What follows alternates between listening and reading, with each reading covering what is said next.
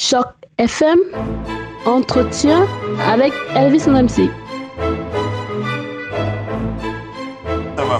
Donc, euh, je suis avec euh, Madame Marie-Lison Fougère, qui est sous-ministre euh, en charge de l'accessibilité des affaires francophones et des affaires euh, des aînés. Bonjour, Madame. Bonjour. Euh, très heureux de vous voir ici euh, aujourd'hui. Que signifie votre présence ici? Pour quelles raisons est-ce que vous êtes ici? Ben, en fait, euh, mon expérience avec euh, le conseil date de quelques années maintenant. Mais je dirais qu'étant donné, d'abord, étant donné mes responsabilités aux affaires francophones, j'ai un intérêt particulier à l'avancement des francophones euh, partout en province et évidemment dans cette région-ci. Et, aussi, toute la question d'immigration francophone prend de plus en plus d'ampleur en Ontario. Et en fait, ce qu'on constate, c'est que sur le plan démographique, la croissance de la population francophone en Ontario est euh, en bonne partie due évidemment à l'immigration. Et quand on dit immigration, évidemment, on dit euh, euh, intégration. Euh, de, sorte, euh, de sorte que les immigrants, les immigrantes puissent finalement trouver leur, euh, savoir un rôle à jouer euh, dans la société en général, mais évidemment au sein du marché du travail. Alors c'est un peu, c'est un intérêt, donc c'est un intérêt de par mes fonctions, mais aussi de façon générale en ce qui a trait au talent des immigrants, des immigrantes francophones qui arrivent sur le sol ontarien. Alors, je précise pour, pour toutes les personnes qui nous regardent en ce moment. Oh là là là là j'ai eu un petit problème, mais on va continuer parce que ma carte est pleine. Non, ça va, on va continuer avec l'entretien. Alors, je précise que euh, il s'agissait d'un rapport que qu'on est ici à l'occasion d'un rapport qui a été rendu par la passerelle ID et qui parle en fait des- des chemins qui sont à exploiter pour permettre une meilleure intégration des francophones sur le marché de l'emploi euh, en Ontario. Alors, vous êtes un excellent exemple de, de, ce que c'est que la francophonie de l'Ontario parce que je suis scotché par votre, par votre bilinguisme. Je ne, à, à la vérité, si je vous avais entendu parler anglais, je n'aurais jamais su que vous parliez, euh, que vous parliez français. Mais est-ce que vous pensez que dans tout ça, il y a quand même de la chance pour les, les francophones qui sont unilingues, qui malheureusement peut-être sont d'un âge avancé et qui n'ont pas nécessairement le- la possibilité ni le temps de, de repartir faire des cours Oui, c'est sûr que c'est euh, un défi.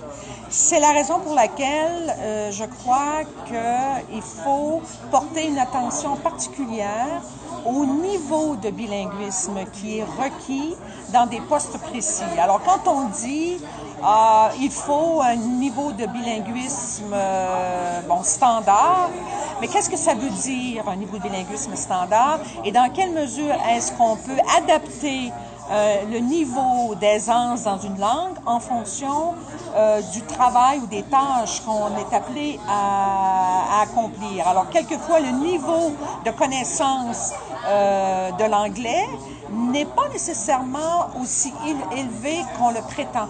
Alors, je pense qu'il faut donc un travail, euh, je dirais, de sensibilisation auprès des employeurs, mais aussi peut-être des outils euh, qui pourraient permettre aux employeurs de bien évaluer ou d'appuyer les employeurs quant à l'évaluation des compétences linguistiques qui sont vraiment requises pour un poste en particulier. Euh, si c'est un poste euh, qui requiert un niveau d'anglais de conversation, ben je dirais qu'il y a probablement plus de monde que moins de monde qui pourrait finalement remplir ce poste. Si c'est un niveau de un niveau langagier plus plus élevé, alors là il faut évidemment il faut un peu plus de temps. Alors je pense que il y a un défi. Mais ce n'est pas un défi qui est, euh, ce n'est, ce n'est pas un défi qui n'est, euh, c'est un, c'est un défi qui peut être absolument surmonté.